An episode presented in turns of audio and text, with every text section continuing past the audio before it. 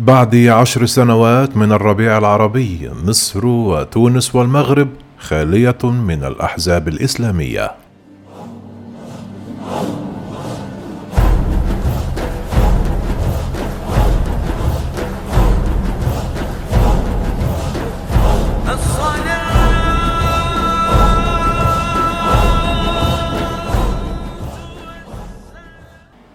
خلال الأيام الماضية مني حزب العدالة والتنمية الإسلامية في المغرب بهزيمة قاسية في الانتخابات البرلمانية والمحلية وخسر تشكيل الحكومة لأول مرة منذ عشر سنوات. وبهزيمة العدالة والتنمية سقطت آخر تجربة للإسلاميين في حكم الدول العربية بعد إطاحة الجيش بحكم الإخوان المسلمين في مصر بعد مظاهرات شعبية في عام 2013 وإعلان الرئيس التونسي قيس سعيد حل الحكومة وتجميد البرلمان الذي يسيطر عليه حركة النهضة الإسلامية في الخامس والعشرون من يوليو الماضي. كانت الأحزاب الإسلامية نجحت في الوصول إلى سدة الحكم في بعض الدول العربية في أعقاب ثورات الربيع العربي في عام 2011 لكنها بعد عقد واحد فقط خسرت كل ما وصلت إليه. يرى الباحثون أنه لا يمكن وضع جميع تجارب الإسلام السياسي في سلة واحدة وإن كانت توجد قواسم مشتركة لفشل تجربتهم في الدول العربية. أوضح الشبكي الخبير في الشؤون الجماعات الإسلامية بأنه لا يمكن المساواة بين تجربة أحزاب النهضة والعدالة والتنمية ذو المرجعية الإسلامية وبين تجربة جماعة الإخوان المسلمين في مصر وحزب الله في لبنان بوصفها جماعات دينية. قال إن أحد الأسباب الرئيسية لهذا السقوط يتعلق بالمكون الأيديولوجي لهذه الجماعات وهو عدم الفصل بين الدين والسياسة وامتلاكهم الحقيقة المطلقة وأن خطابهم السياسي هو صحيح الدين مما صعب من مقدرتهم على المراجعة وتصحيح الأخطاء. كما أضاف أن الشعوب رفضت فكرة الوصاية عليهم باسم الدين وأصبحوا يميزون بين المقدس الديني وبين برامج الأحزاب السياسية ومدى صلاحيتها لتحقيق مصالحهم. كما أكد أن أحد أسباب فشلهم أنهم في أعقاب ثورات الربيع العربي. كانوا يقولون للناس أنهم جربوا النظام الاشتراكي والرأسمالي وقد حان الوقت لتطبيق المشروع الإسلامي ليحل لهم المشاكل. لكن بعد عشر سنوات فشل مشروعهم ولم ينجحوا في حل المشكلات الاقتصادية والاجتماعية لدى الناس. يرى الخبير في شؤون الجماعات الإسلامية أن سبب هذا الفشل هو افتقار هذه الأحزاب والجماعات للخبرة السياسية مؤكدا أن التصرف كمعارض يختلف عن التصرف وأنت جزء من الدولة والحكم.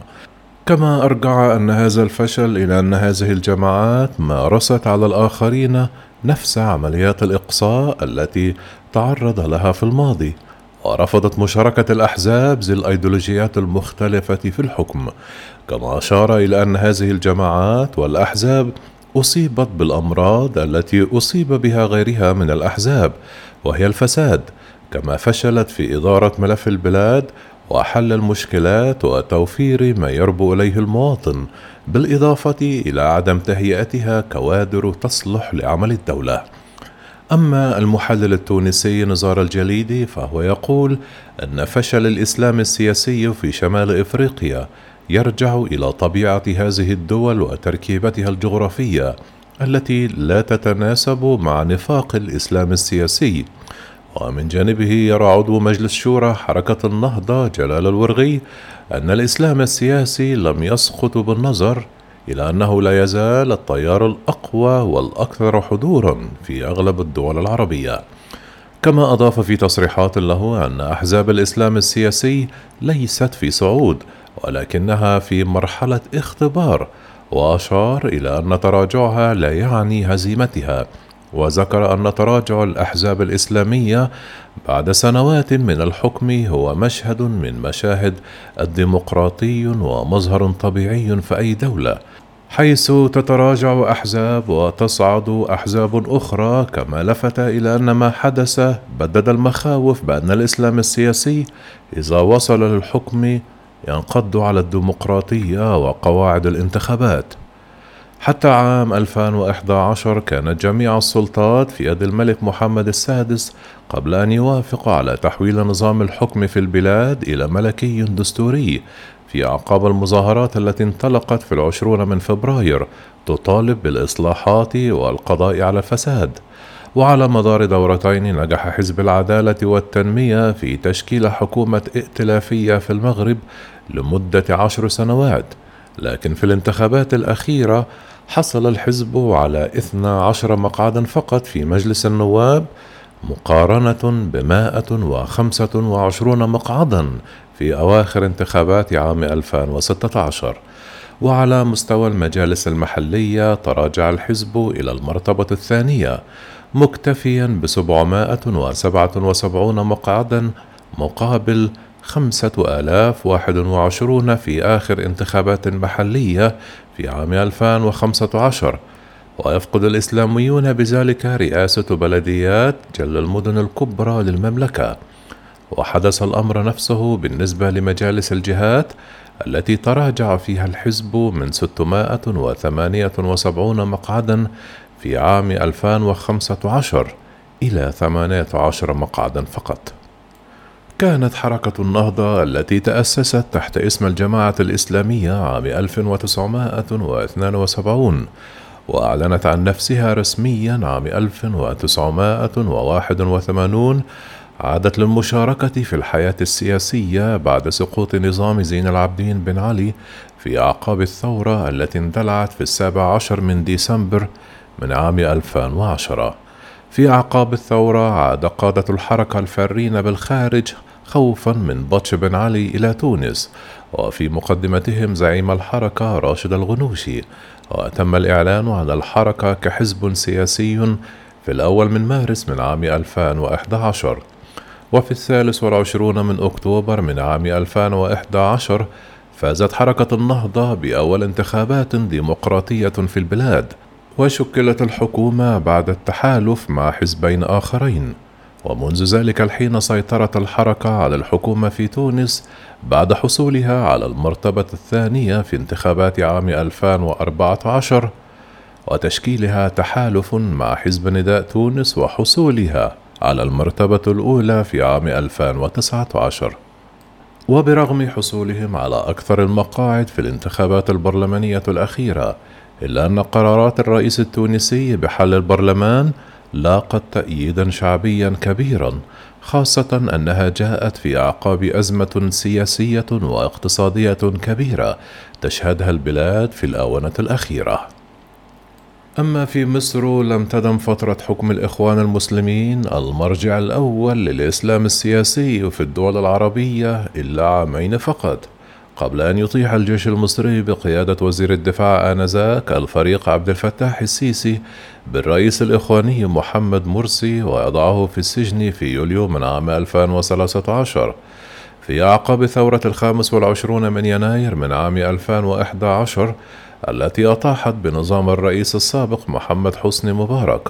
وجد جماعة الإخوان المسلمين وباقي أحزاب الإسلام السياسي في مصر المجال مفتوح للعمل والمشاركة في الحياة السياسية بحرية لأول مرة منذ تأسيسها في عام 1928 نجحت الجماعة من خلال حزبها الحرية والعدالة في الفوز بأغلبية مقاعد مجلس النواب والشورى في عام 2011 كما نجح مرشحهما محمد مرسي في الفوز في انتخابات الرئاسة في عام 2012 ولكن بعد سنة فقط خرجت مظاهرات حاشدة ضدهم تطالب بتنحي مرسي وسقوط الإخوان وعلى الفور أعلن الجيش تأييده لهذه المظاهرات. وعزل جماعة الإخوان ووضع قياداتهم في السجون وتمت محاكمتهم بتهمة الإرهاب والعنف أما من بقي منهم فقد هرب إلى الخارج. أكد شحاتة أن تجربة جماعة الإخوان المسلمين سقطت في مصر بسرعة وخسرت شعبيتها التي حصلت عليها على مدار تسعون عاما بسبب فشلها في الانتقال من العمل الدعوي والتنظيمي إلى العمل السياسي لنقص الخبرة السياسية. كما أشار إلى أنه بمجرد وصول الجماعة إلى هرم السلطة في مصر حاولوا أخونة الدولة وفشلوا في احتواء باقي الأحزاب السياسية. لكن الورغي يرى أن جماعة الإخوان المسلمين في مصر لم تهزم بالانتخابات بل تم هزيمتها من خلال انقلاب عسكري قاده وزير الدفاع على حد وصفه. كما ذكر الشبكي أن تجربة المغرب على خلاف باقي التجارب الإسلامية فلم يمثل حزب العدالة والتنمية أي تهديد للعملية السياسية الديمقراطية على عكس ما فعلت جماعة الإخوان المسلمين. كما أوضح أنه لا يمكن مقارنة رد فعل العدالة والتنمية في أعقاب خساراتهم ورد فعل جماعة الإخوان المسلمين وتعاملها مع الثورة في الثلاثون من يونيو وتجاهلهم للشارع واعتبار ما حدث انقلاب عسكري. كما أشار إلى أن حركة النهضة رغم قرارات سعيد لم يصدر عنها تحريض أو التهديد بالعنف كما فعلت جماعات الإخوان المسلمين.